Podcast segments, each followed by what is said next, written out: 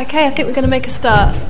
Um, hello, my name's Amy Mollett. I'm one of Jane's colleagues at the PPG, and if anybody's been tweeting with us this morning, um, hello, I'm the one you've been tweeting with, and I do most of the blogging as well. So um, do come and say hello at the end if you've been blogging with us or tweeting. Um, so we're on to the first of the afternoon sessions. Uh, we've got session A, which is academic impact on policy making. Uh, we've got three really great speakers this afternoon Maria from the Department of Communities and Local Government, we've got Jill from the IFG, and James from HP. Edgar Whitley is going to be chairing for us. Um, we've got about an hour, just under an hour, for questions again at the end, please, and um, enjoy the session. Thank you. Good afternoon, everybody. I hope you had a good session this morning.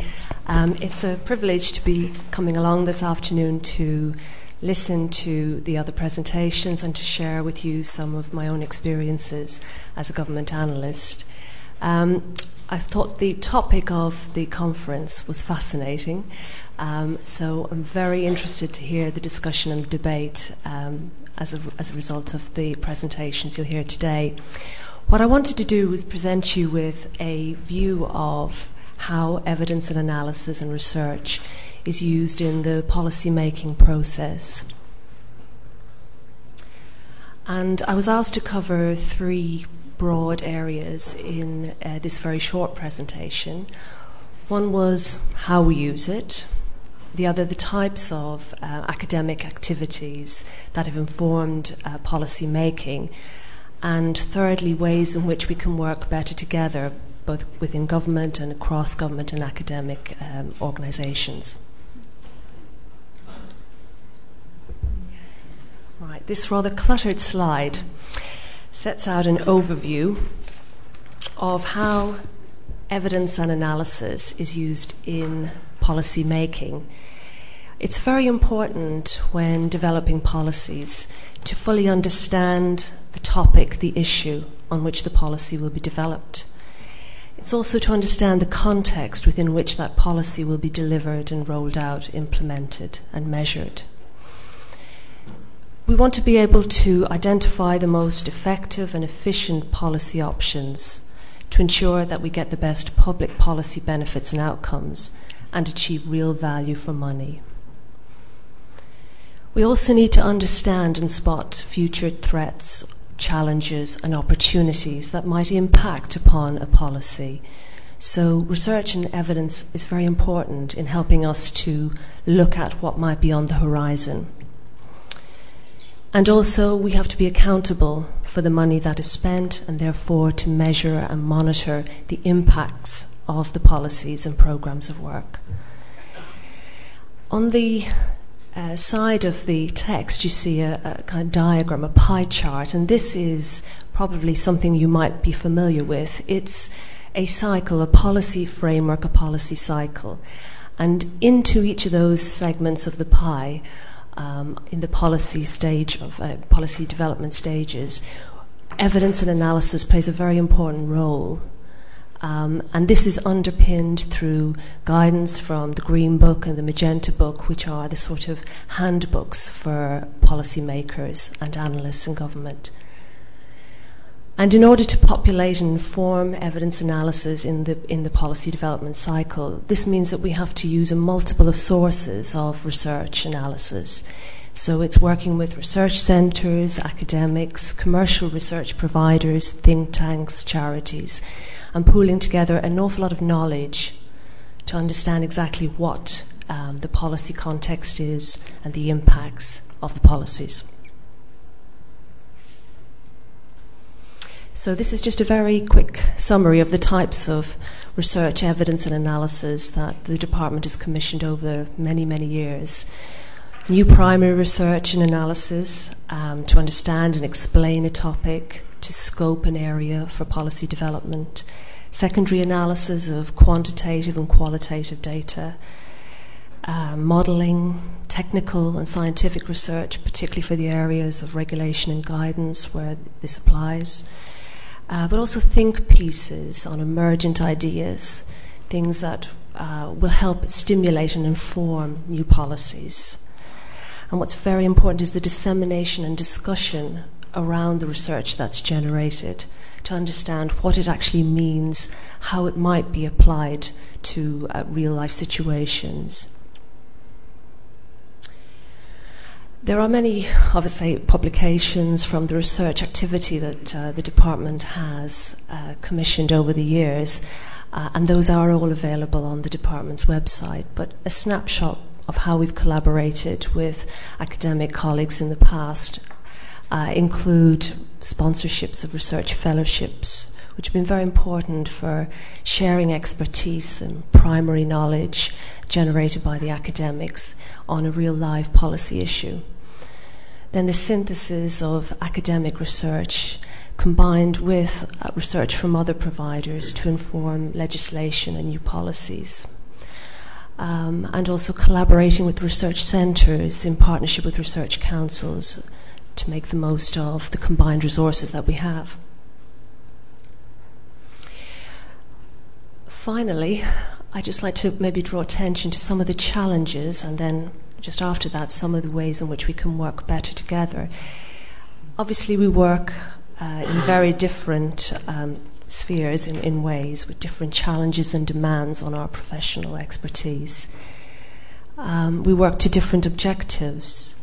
For academics, there's a lot of pressure, uh, if my memory serves me correctly, from working in academia for producing really sound, robust, peer reviewed publications. It's pushing forward theoretical knowledge and it's generating new evidence. Um, and this obviously has a slightly different uh, remit and timescale than some of the uh, research activities and analytical activities that feed into a policy making process. Um, indeed, the policy context can be a very rapidly changing and evolving context that makes it difficult, but not impossible, to specify work at the beginning and still have it completely relevant and applicable once the project and the contract reaches uh, fruition. But it is a challenge. Also, getting outputs from uh, research activities that are tailor made and applicable to a policy making context. Uh, again, it's a challenge. Um, the narrative, the maybe the particular concepts or the context have changed, and as a result, sometimes the outputs don't quite fit with the context in which they are being used and applied. So that, that is, uh, these are just some of the challenges, but I don't believe they're impossible to, uh, to overcome. But as you can see, the list of potential opportunities is longer. Um, there are seven points on my slide, and almost all of them are around sharing the knowledge that we have. It's about sharing new information and new evidence with the officials and the analysts. This can be done in a coordinated way through departments, by departments, uh, in universities and research centres, collating their knowledge, building up and working with the networks that exist with officials and analysts in government. It's also making the most of the government economic and social research uh, networks they're there to provide a disseminating arm across all the departments, and they're interested and want to get the best and latest information that you have. So there is an opportunity there for pooling together what you're doing, the key concepts, the new findings, and sharing them. Um, I guess there are ways in which academic research centres and individuals doing academic research can look at the department's websites, see what are the priority issues, see how maybe their programs and curricula can be at least include those, if not tailor them to those agendas, but see how they can pick up. And this is really about building capacity and knowledge and stimulating debate on issues that will be of interest to departments and to yourselves. Um, there are also things around policy picnics. We in the department have started to run these policy picnics, lunchtime seminars where academics are invited to share their new thinking, the, the work that they're uh, undertaking, particularly where it's got a, a real cut across with the agenda the department's working on. And they're very stimulating and very, very positive experiences and opportunities. So, those kinds of out- outlets about sharing information and having dialogue with um, officials and with academics is, is quite important. Um, and then it's really about sharing your knowledge about what works well. Um, we all know that we are trying to make the best out of more limited resources. And a re- sort of a recurring question that we are faced with, but I'm sure you are also interested in, is what works and how we can make the best uh, public policy impacts with reduced resources. So it's about really sharing the emerging findings that we have. Um, in a way that stimulates the use of that knowledge in policy making. Thank you. Okay, thank you very much, Maria, and perfect timekeeping. Our second speaker is Jill Rutter from the Institute for Government.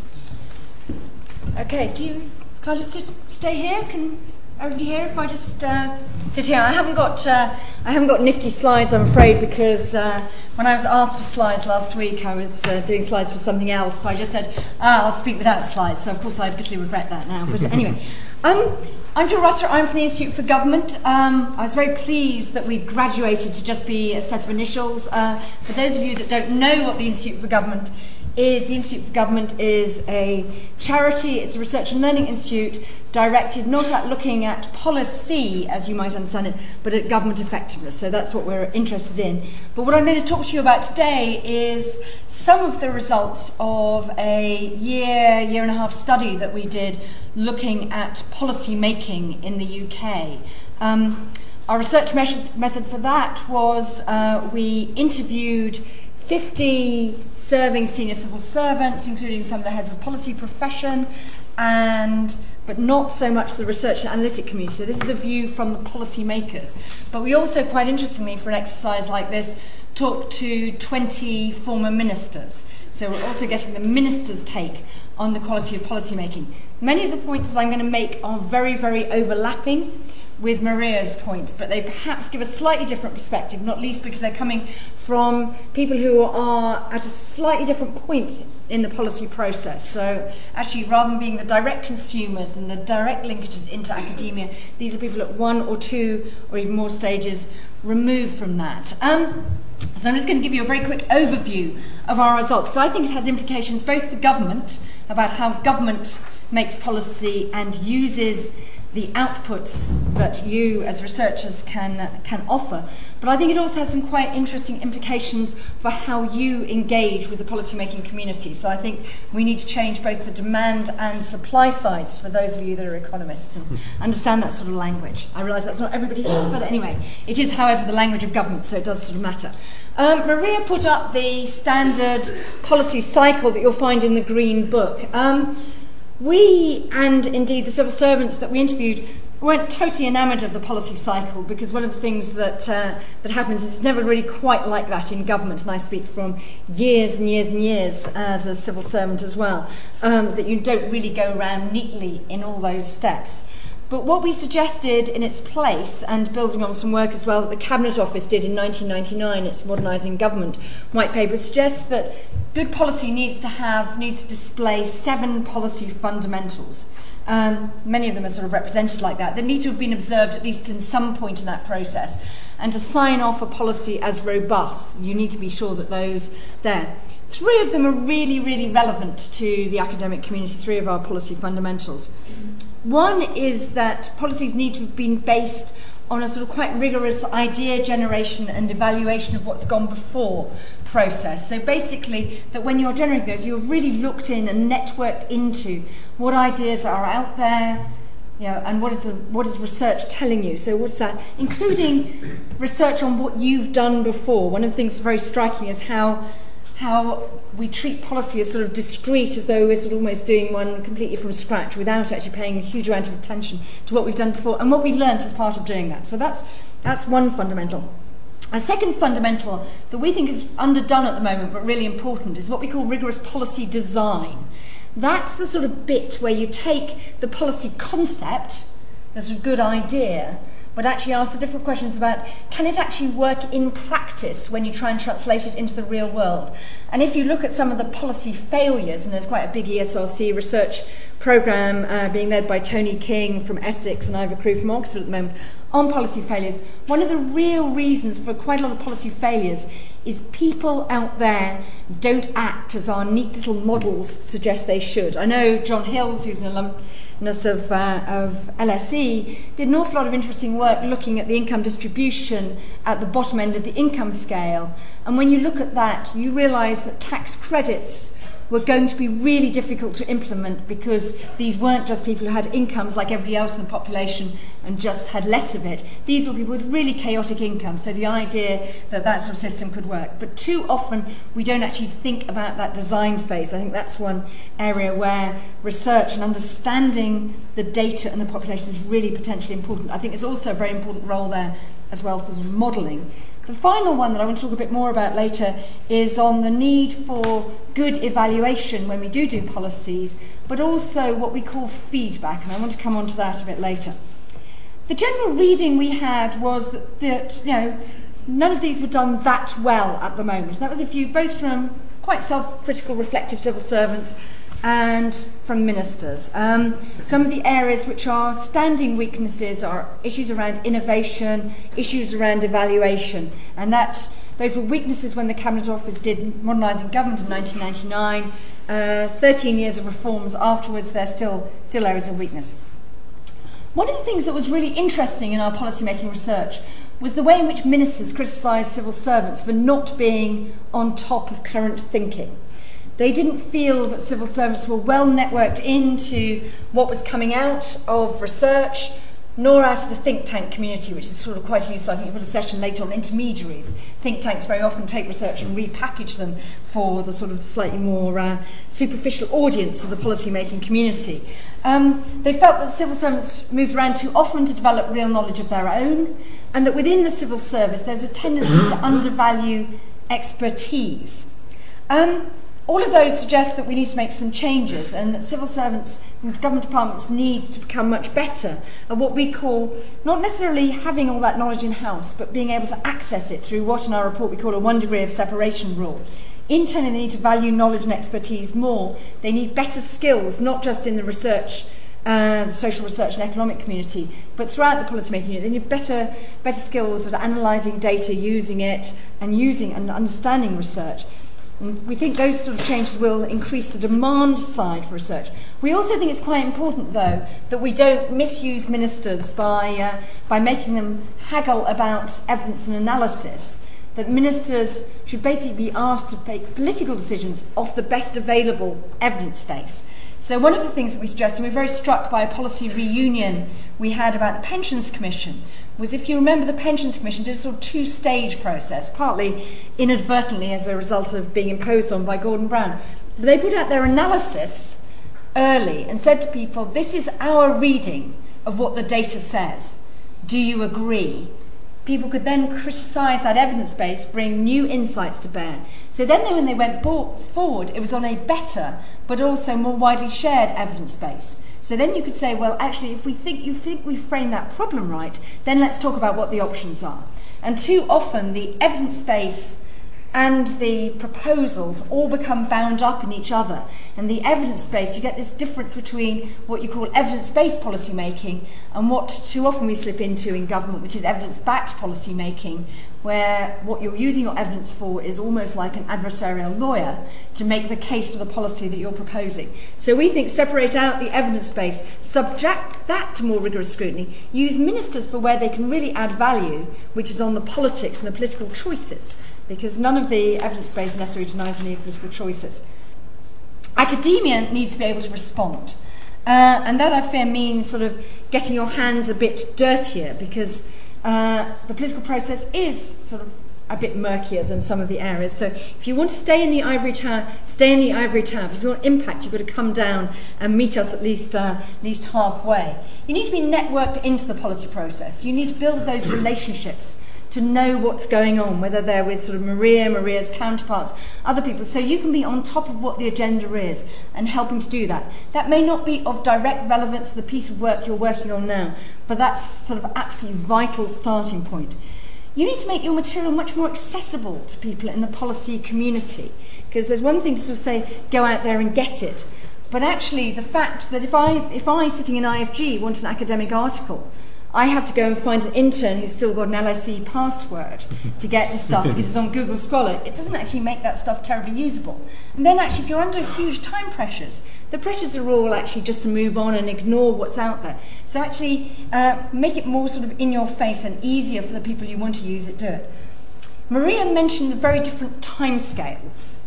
The idea that we'll have the results available in two or three years is no help to a politician who has come in and wants to make an impact early. So if you want an impact, you have to be able to think how can you make your stuff usable on the timescales of politics and policy, not on the sort of more academic timescale. So that's uh, that's I think. You need to be opportunistic. Um, you might be working on something and have moved on from something you worked on three or four years ago, or even 10 or 15 years ago. But that may be an idea whose moment comes. So if you want to make an impact, you need to think about that. When we were doing a course on how to influence policymaking for people at the British Academy, we had Nick Boles, who founded Policy Exchange, who's now a Conservative MP, came and talked about how they were developing a new Tory narrative. They wanted to do something about more devolution of power, local accountability. They found somebody who had been working for years down at the University of Portsmouth on police commissioners. So that was suddenly a moment where the political cycle and academic cycle merged together. So he suddenly became their favourite academic and they gave him a launchpad. But he might have moved on. That may have been work that he'd done 10, 15 years ago. So I think uh, be prepared to take opportunities if you want to make an impact. And the final thing is to understand on this is to understand the two very different worlds. In academia, it's very important to spell out all the reservations, the caveats, the ceteris paribuses, etc., in your work. But policymakers need to be prepared to admit more uncertainty. They need to meet you halfway there and need not to overclaim and exaggerate that. But equally, they do need to make a decision. So, giving them, a, on the one hand or on the other hand, a very nicely balanced stuff that doesn't allow them to make a decision will simply add in frustration. I want to just finalise, finish up by saying one word about evaluation. When we did a survey of both ministers and civil servants, evaluations sort of scored bottom on both counts. Um, we think there's a general issue that there isn't a particular learning culture among either ministers or civil servants. But it's pretty clear at the moment that the way we do evaluations means that they're neither used nor necessarily very useful. There's quite a bit of difficulties on the way in which they're commissioned. They're commissioned by the departments whose uh, work they're looking at. They're not very independent.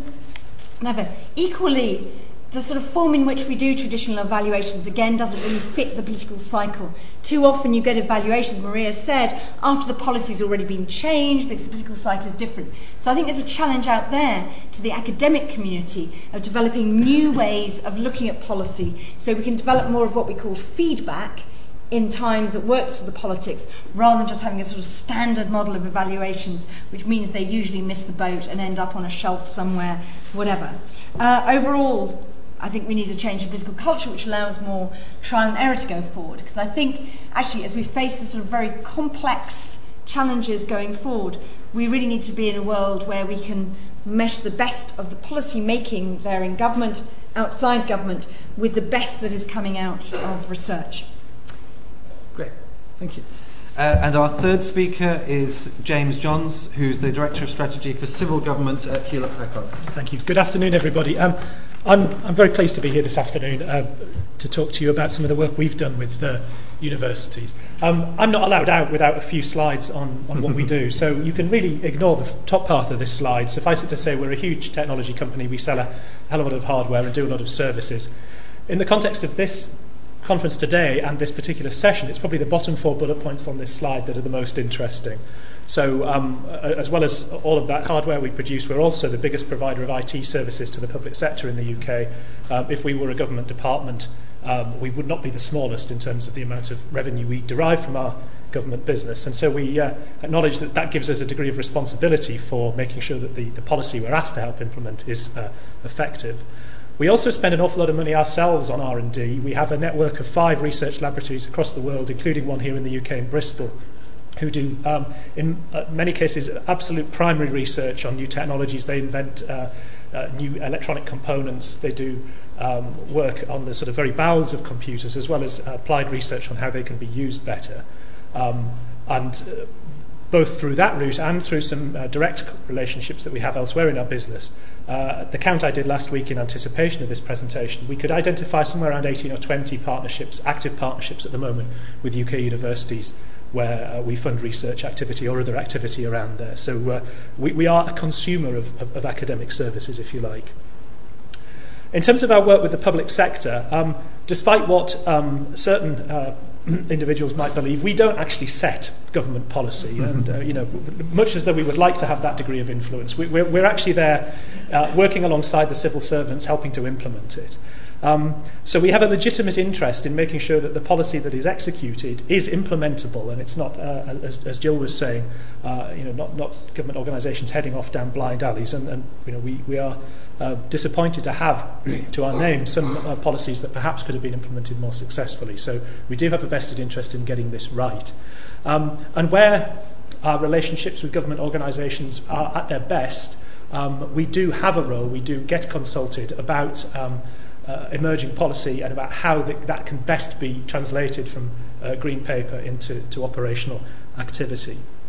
We do use our relationships with universities to do that, uh, and I'm going to talk in a little while about some of those relationships uh, and the characteristics of the, the good ones uh, and how we use them, I suppose, in sort of two areas. So, firstly, um, we use those relationships in support of our role influencing policy, uh, and some of the work, in fact, that we've done here with LSE has been very useful in that regard.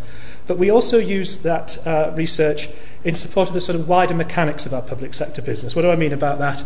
Well, clearly, we are, as a large company, we have an interest in what you might call kind of conditioning the market so that uh, our products and services are, um, are accepted. So, uh, some of the research that we've helped fund has also been aimed at influencing government policy around technology adoption on a, on a wider basis, the economic value of the adoption of technology. Some really useful work we've done here with the Centre for Economic Performance at LSE on the impact of technology on productivity and comparative studies around the world, which is uh, very helpful in that regard. So I'll talk a little bit about uh, both of those. We also use um, academic relationships to, to add a, another set of capabilities to our business, and I'll, I'll move on and talk a little bit about, about some of those. So broadly, there are kind of three areas where we would use an academic relationship uh, in, in the, the, the discharge of our, our services business. I'm not talking here about the uh, sort of specific R&D activity we do. So firstly, uh, it adds capability. You know, universities uh, employ people that we couldn't hope to replicate in-house, either you know, because we uh, you know, we couldn't find a role for them, we couldn't afford to pay them on a full-time basis, they wouldn't want to work for a company like HP and so on. Um, and so we do uh, tap into to the, uh, the academic, academic community for that sort of capability, uh, in support of our own research efforts as well, in support of the work that labs do. And I got a wonderful quote from one of the researchers at labs when I spoke to him last week and, and asked him you know, what he found particularly useful about some of the partnerships they've got with academic institutions. And this was brilliant because they'll use it for something we haven't thought of and it will break, which I suppose is, uh, is quite a nice. Um, a, a, nice example of, of the sort of innovative uh, use of our technology that we can't replicate in-house. Um, Actually, one of the bullet points here is slipped below the line. The last bullet point on that top one, influencing what's taught and how, is a very important part of the relationship we have with some uh, academic institutions. Um, obviously, we employ graduates. We employ graduates in a particular field, in technology. Um, and one of the things that we often find is that particularly because the entry level jobs in IT have changed beyond all recognition, even, in over the, even over the 15 or 20 years, last 15 or 20 years. Many of the sort of classic entry level analyst programmer jobs that used to be done in the UK have been offshored. So companies like HP quite simply don't have a requirement for that sort of uh, entry level role anymore. So we've done quite a bit of work trying to influence universities both directly and through trade bodies like eSkills to uh, structure their courses in a way that, that make them more useful to us. And I'll talk about an example of that in a second. Second point around collaboration. Um, the academic community is a great peer group for those people who work inside our organisation, either who do research for a living or are subject matter experts in particular areas like public policy. Uh, and so having links in with links to academic institutions builds a peer group that they can use uh, in the course of their work. And that also allows us to link into the sort of wider research community uh, and work collaboratively with uh, external institutions. And we do that both through uh, funded channels, so things like TSB funded uh, research programs, and also through an innovation research program that we fund ourselves. So, two or three times a year, we'll issue a call for um, uh, interesting areas of research. Again, this is funded through our labs organisation, and typically we'll pick up um, sort of 30 or 40 topics a year through that process, which may or may not then lead into to sort of funded collaboration. And then the last point really is around uh, enhancing our credibility. What do I mean by that? Well, it, it manifests itself in a number of different ways. So, firstly, it can often be very useful for us to have somebody who is academically independent do a piece of work. If we wanted to issue a, a report or a point of view, clearly we have the capability to do that. And as HP, we can make a bit of a splash with it. But there's always a sense of sort of, well, they would say that, wouldn't they, uh, about that. So um, there, there are situations where we would want some research done externally so that the credibility of it is, is actually useful to us and people will take more attention to it. Secondly, universities can help us get contact with people who you know, we might otherwise prove hard to reach. Certain, uh, certainly in our government business, um, where you know, for very good and, and sensible reasons, the sorts of uh, rules around uh, corporate entertainment that we might use in uh, commercial side of our business simply uh, don't work. We can use relationships with academic institutions to create platforms where we can engage with policymakers in advance of uh, policy being implemented and, and can network and, and work with them then. And then lastly, it's good for us to be seen to be supporting uh, the university sector. It enhances our credibility as an innovative company and a good corporate citizen. And clearly those are things which are not trivial from HP's point of view. So this next slide then talks about just four examples of some of our current and recent programs, and I'll, I'll talk uh, a little bit about each one of these. The first um, program we had here with LSE until last year, which was a five-year program uh, that we funded uh, as part of a sort of strategic partnership. That was centred on a number of different themes, and I can never remember all of them, but the two key ones from our, my perspective were the work we did with the Public Policy Department here uh, and with the Centre for Economic Performance and Productivity, which I've just talked about. Incredibly helpful to us because they provided, uh, in some cases, research which quite simply had never been done before on the application of, of, of technology uh, uh, in public sector organisations and more widely in the economy. Um, and there was a seminar program associated with that, which ran three events a year during that period, uh, where um, typically an audience made up of uh, academics, students, and invited guests from HP would come along to talk and discuss about those fi- findings. Um, secondly, uh, the partnership we have with Cranfield, uh, this is with the School of Management there. This is a really useful partnership from our point of view. Um, Jill talked about a couple of um, uh, sort of policy failures uh, in, in government. One of the things that we we found really is that um, an absence on both the supply and demand side of really, really top class program management skills is one of the reasons that these projects can often go wrong. And so we funded at Cranfield an international centre for program management, which I think is one of the first, uh, certainly in the UK, who are developing um, an independent set of uh, measures and metrics about what good program management looks like. Um, and the idea then is that we'll use that both to train our staff uh, in, uh, in enhancing their skills, but it's also a program that we've invited other suppliers and um, our customers to get involved in from both the public and the private sector. So we're trying to create a, a genuine uh, environment for sharing that knowledge across the, the industry. Our partnership with UWE, this is a relatively new one. It was kicked off at the back end of last year in its current form, but it's a long-standing relationship reflecting the fact that they happen to be on the same physical site as us in, in Bristol. Um, and the relationship has, has changed over the years. We've funded chairs there, we've done research with them. Current focus is on what we're calling a teaching partnership, and uh, what we're doing here is there's an HP branded degree in enterprise computing that they're just about to launch, where HP folk are involved in doing the teaching. We've made commitments around internships and uh, employment of their graduates uh, at the end of the course. And as well as coming out of that with a degree, um, the students will come out of that with some of the professional qualifications that we find useful in our business. So we'll be able to take those graduates into our organisation and have them productive effectively from day one. They won't go through a sort of classic graduate training programme uh, when they join. And the last one I wanted to talk about today, which is um, one that I'm particularly involved in and, and um, very much enjoy uh, being involved in, is a relationship we have uh, down with the folk in the history department at Queen Mary um, uh, which we think may well be unique. I'd be interested to know if anyone else has, has, has got one of these as an example. But we think it's the only example we can find in the UK of a technology company sponsoring a history department.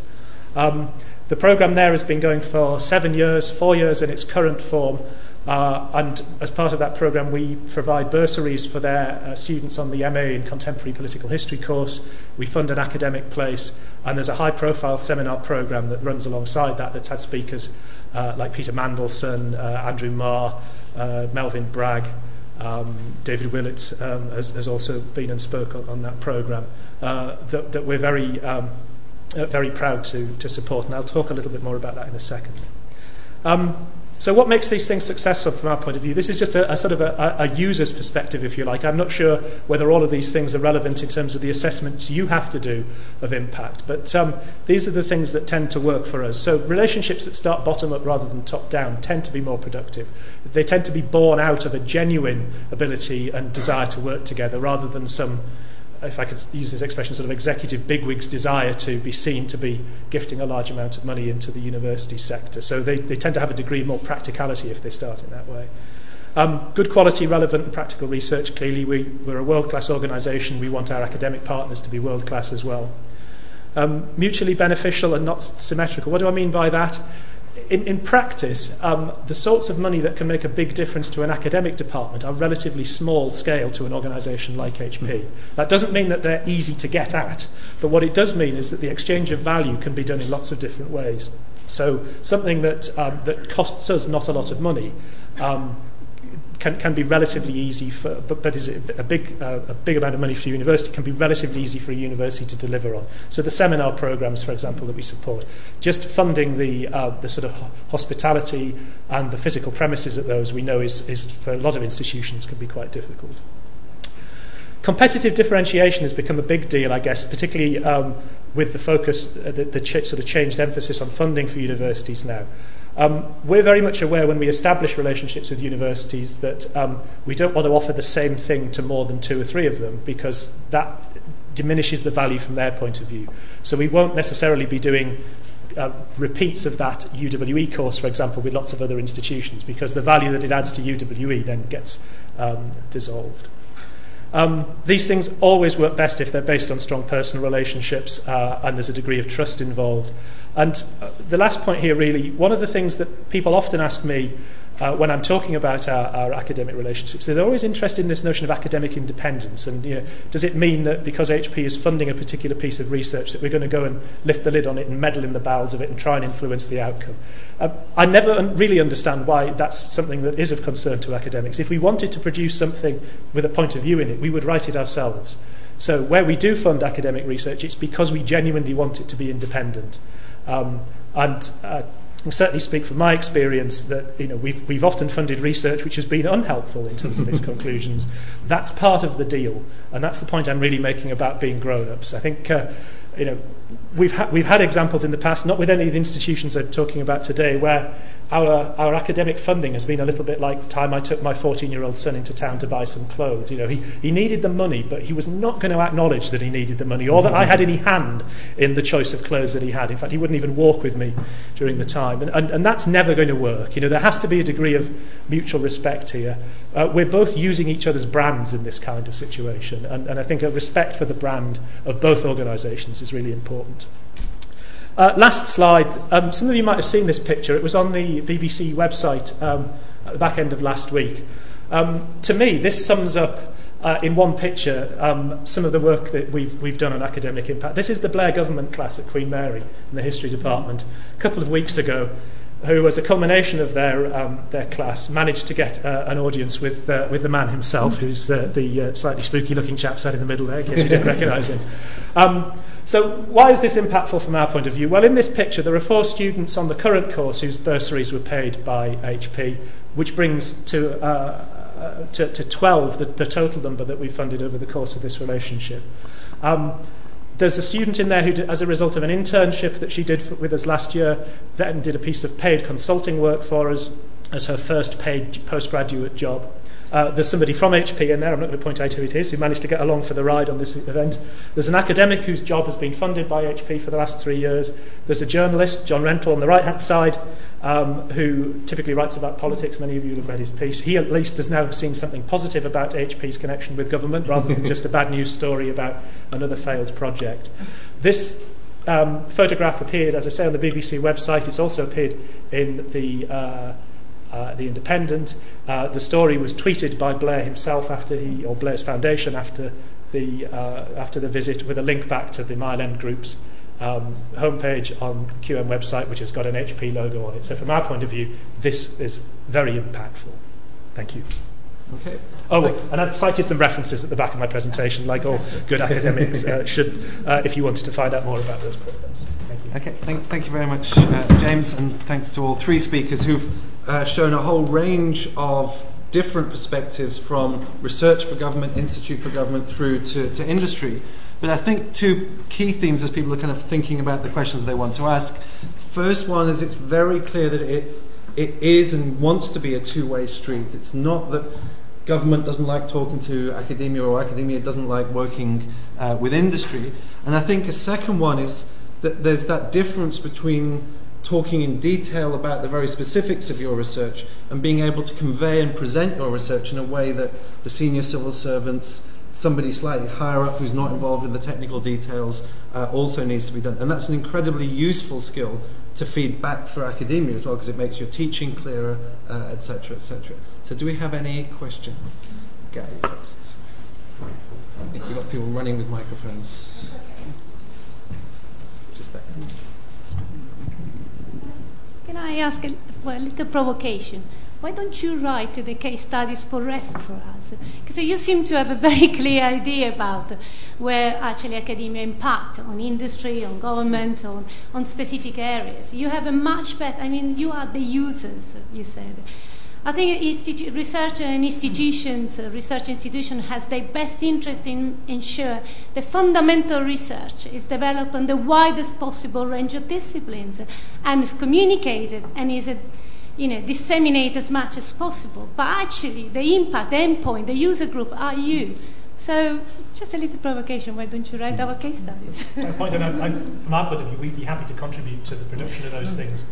Um, and even, I think, you know, when we establish contracts with academic organisations, we'd be happy to be contracted to do that as part of the relationship, now that it's an obligation that, that they'll have to, to bear as part of their REF. yeah.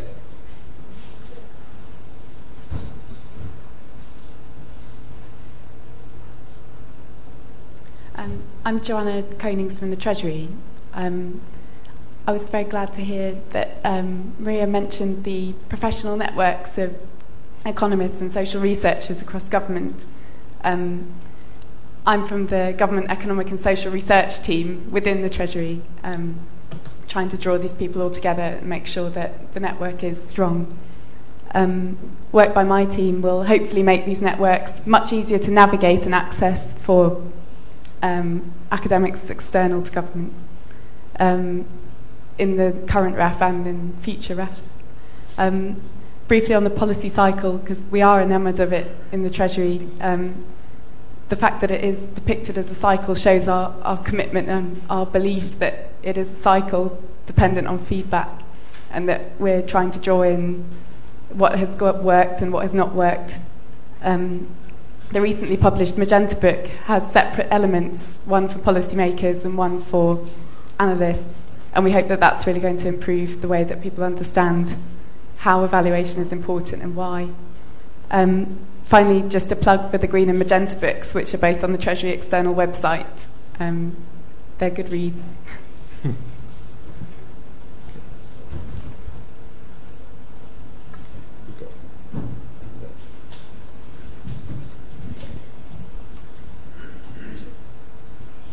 on the right.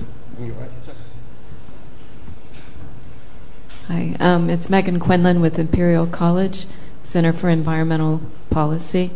Um, something that I've come across in work is that um, groups are coming with um, sometimes us as academics or um, charities or uh, interest groups are coming with um, conclusions of recommended policy or practice, and then you come to the table and or the forum or the convention or whatever, and it changes as a process of this collaboration that some of you have mentioned. Um, and there's actually been groups that have lost funding because they couldn't show that their idea came out the other end. But the input was critical to what did come out the other end. So, my question is in this type of environment of trying to show your impact, do you have any ideas or suggestions about showing impact of collaboration and of, of um, a contribution to something that isn't exactly what you've brought to the table but changed what came out? Anybody want to? Thanks, uh, Megan. Is, is it Megan? Yeah, thanks, Megan. That's a very interesting point. Um, I don't actually have a specific recommendation, but I am mindful that that is a challenge. Um, I know in our department we are looking at lo- measuring, monitoring impact from our research, um, and it's something we're going to have to focus on over the next few years. Um, and this will mean actually exploring what impact means for both the research provider and us as a user. Um, I think there's probably more room for discussion on this.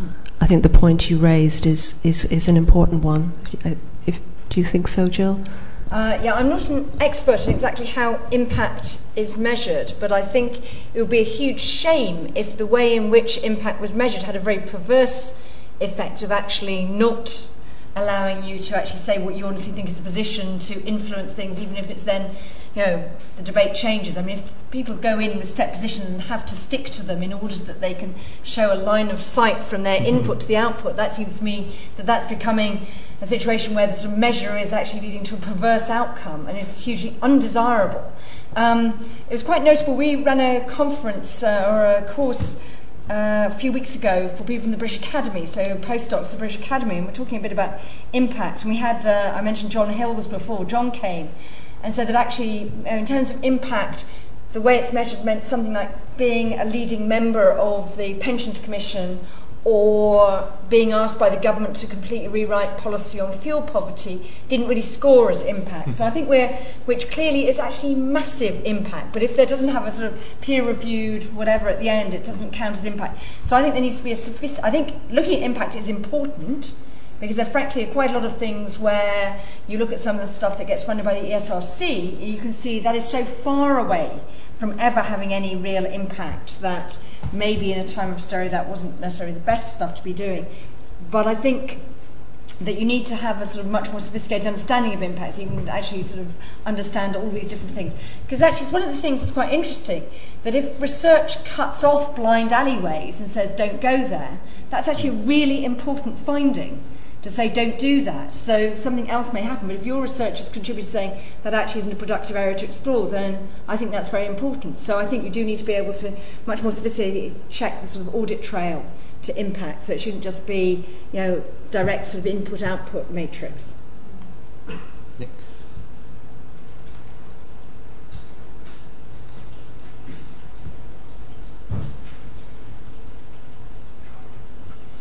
Nicholas Barr, London School of Economics. Um, question on behalf of my younger colleagues. Um, Jill, you talked about the desirability of policy being evidence based, not evidence backed. Mm. Um, I observe times in government when the evidence is tortured until it gives in.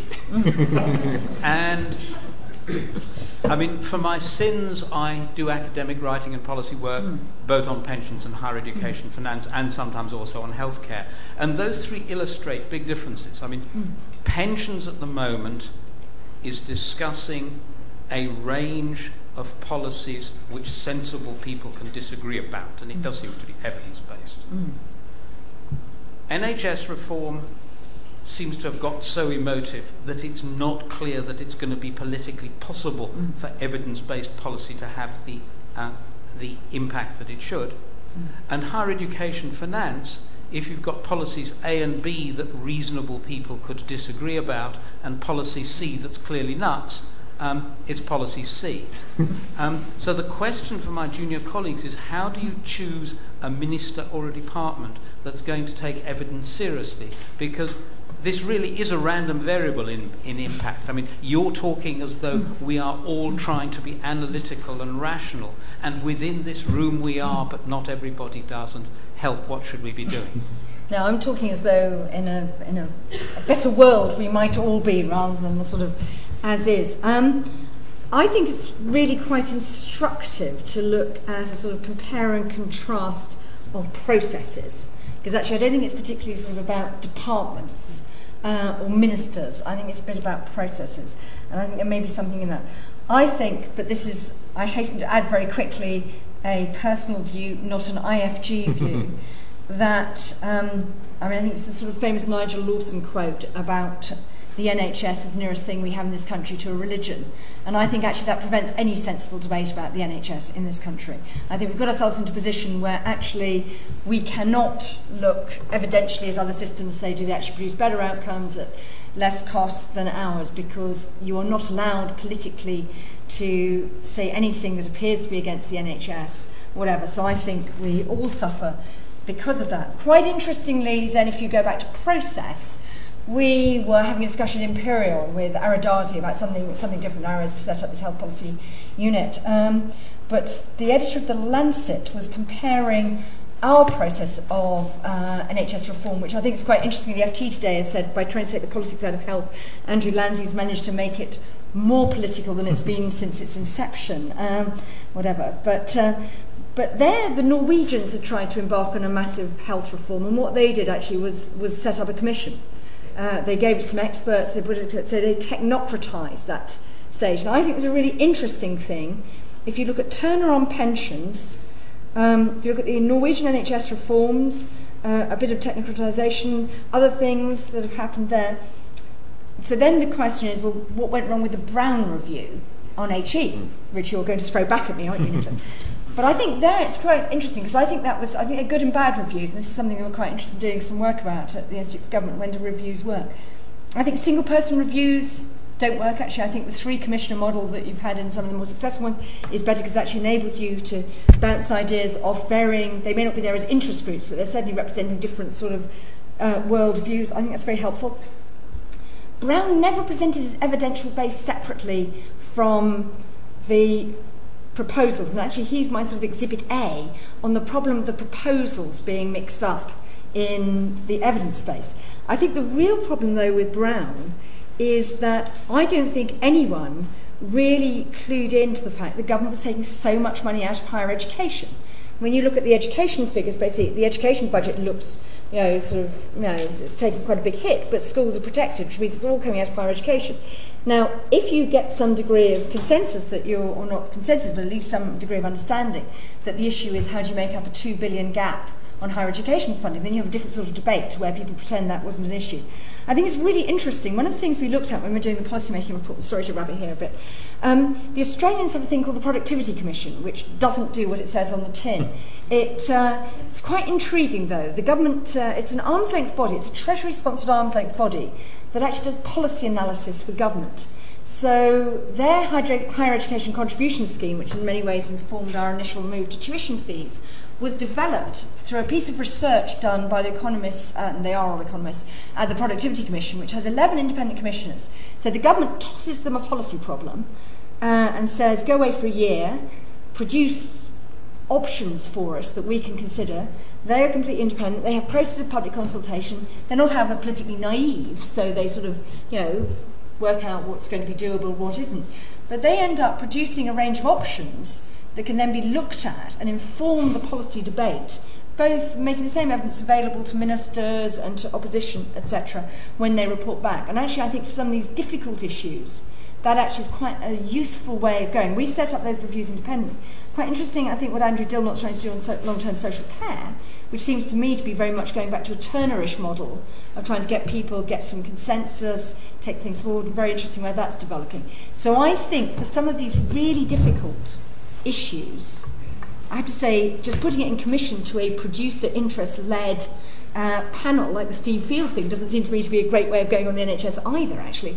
But to say with some of these issues where actually we, we are too constrained to have a sensible debate, let's externalise it and then let's come back when they've done quite a lot of the heavy lifting. And maybe we've done what we're quite bad at doing. Uh, in government, you close off options too quickly. If you've found commission research, um, that may produce inconvenient results. Ministers find out about, you know, they're accused of sort of, you know, secret plans to do X, even if it's been commissioned by somebody really low down in the department. Some of the, when I was acting communications director at DEFRA, some of the most difficult conversations with Hilary Benn were about him trying to cancel our research programme. DEFRA has quite a big research programme, I think quite a well respected research programme. There are issues about dissemination where we never have any money to do that. Um, so I think we commission the same research quite a lot of times. But we have a very good research programme. But Hilary Benn saw it as nothing other than a source of grief for him. All it was was politically unfortunate things. And frankly, the moment he discovered the University of Liverpool had seen fit to send a press release to the Daily Telegraph about a very small section of a thing looking at uh, disease transmission among pets, saying dogs on leads have fewer so- social contacts than dogs off leads, uh, which they'd done as a press release, sent straight to the Telegraph without telling us, was when he was almost going to cancel the entire thing of saying if these people can't understand any of the politics around this, then why on earth are we giving them any money? So I think there is a sort of being savvy about research piece, piece too. But I think the more we can open up evidence bases, to things and depoliticize the evidence base, then the more we can have sensible policy discussions out of that. Okay, I think there was one question at the back. Uh, just a quick comment and then a question. Uh, the comment about access to the literature, um, you can always try emailing the corresponding author, they're often very compliant.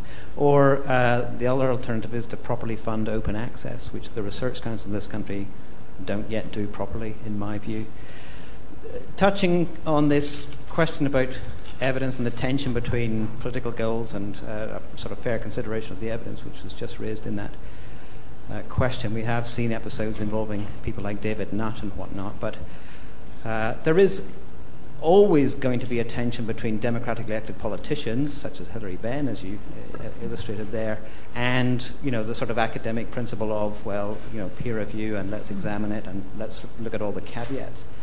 I just wonder, you know, many of the problems that society faces, they are really technical, they are really difficult. It's no wonder that sometimes the things that politicians try don't work, but, you know, they should maybe get a slap on the back for trying. But I just wonder, is there any appetite in government, in policy forums, for doing random controlled mm-hmm. trials about, you know, uh, at least micro aspects of policy? You know, uh, sentencing policy, for example, in cr- the criminal justice system. Uh, or one could probably think of a whole legion of areas where that sort of approach to you know, testing the evidence base you know, might do this country some good. Yeah, no, I, th- I think there is certainly. I mean, Jill was talking about the trial and error and the learning from the trial and error, and I think one of the things that government often doesn't do is it doesn't explicitly pick up on the learning, which can just be a one page. We tried this, it didn't work, but we've tried it and we know not to, to, to do it uh, again. So there is clearly scope for that kind of uh, activity, but how you go about doing it and who actually has the courage. And if you can get the ground rules that you won't be slagged off by the opposition for trying what seemed like a sensible idea, not spending billions and billions of pounds doing it and then realizing it didn't work, but the small scale uh, and learning from it, whether you succeed or whether you fail, I think is definitely uh, a way forward where academia can very clearly uh, contribute. We've, we've, actually got Tim Harford coming to IFG tonight to talk about his book about the need for more trial and error in policy making, to talk exactly about how can you move that into a political context. I think John mm. Van Reenen from LSE is is the discussant because there, there are big barriers. I mean, if cancelling one of the pieces of research we did for our policy making project, one minister said actually, you know, you're not going to be in the job for very long cancelling the failing project is political pain, just keeping on going, ducking until your successor takes over, actually is the politically smarter strategy very often. You know, sort of taking. So actually, that I mean, that's a bit of sort of political culture. Actually, I think people like the National Audit Office have some role in there. Actually, saying start smaller cancer is actually a good strategy. I think Parliament needs to get smart about it. The press, or I mean, I think a bunch of things that need to change and have ministers actually say, no, it seemed like a reasonable thing to try. We tried it, but actually this approach has been been more promising. So I think it's, I think there is more scope for it. I mean, the government's you know commissioned big evaluations of the work program, but I was talking to Jonathan Portes from NIESR, who's got the, got I think they've got some of the commission for that, saying that the unfortunate thing is it hasn't been set up quite to answer those questions. You know, it's not being set up quite as you'd want to do it to do a proper sort of RCT on it. So I think government's gradually getting there. The Natural Environment White Paper last week um, actually said that they were going to set up some pilots on the idea of biodiversity offsets. So that's quite an interesting commitment there to say we're going to try that out, see if it works, may do, may not, whatever. So interesting. Then I think for academia to be involved in actually making sure that those are properly robust, properly evaluated. So they're probably done from the start. Um, and I think one of the things we found in lots of evaluations was people evaluated the scheme in their own terms. So just against the desired outcomes, they were quite weak at picking up any sort of wider unintended consequences, which I think is also quite an important thing when you're looking. So I think it's quite a burden back to academia to do better evaluation design when we're looking at that. If we're really going to learn on lessons for policymaking. So I think we are coming to a close. We have a, a brief uh, tea break, and then we're back here again at uh, four o'clock and you've got again you've got a choice of two different sessions knowledge transfer and the role of research mediators in this room and improving academic communication in the other room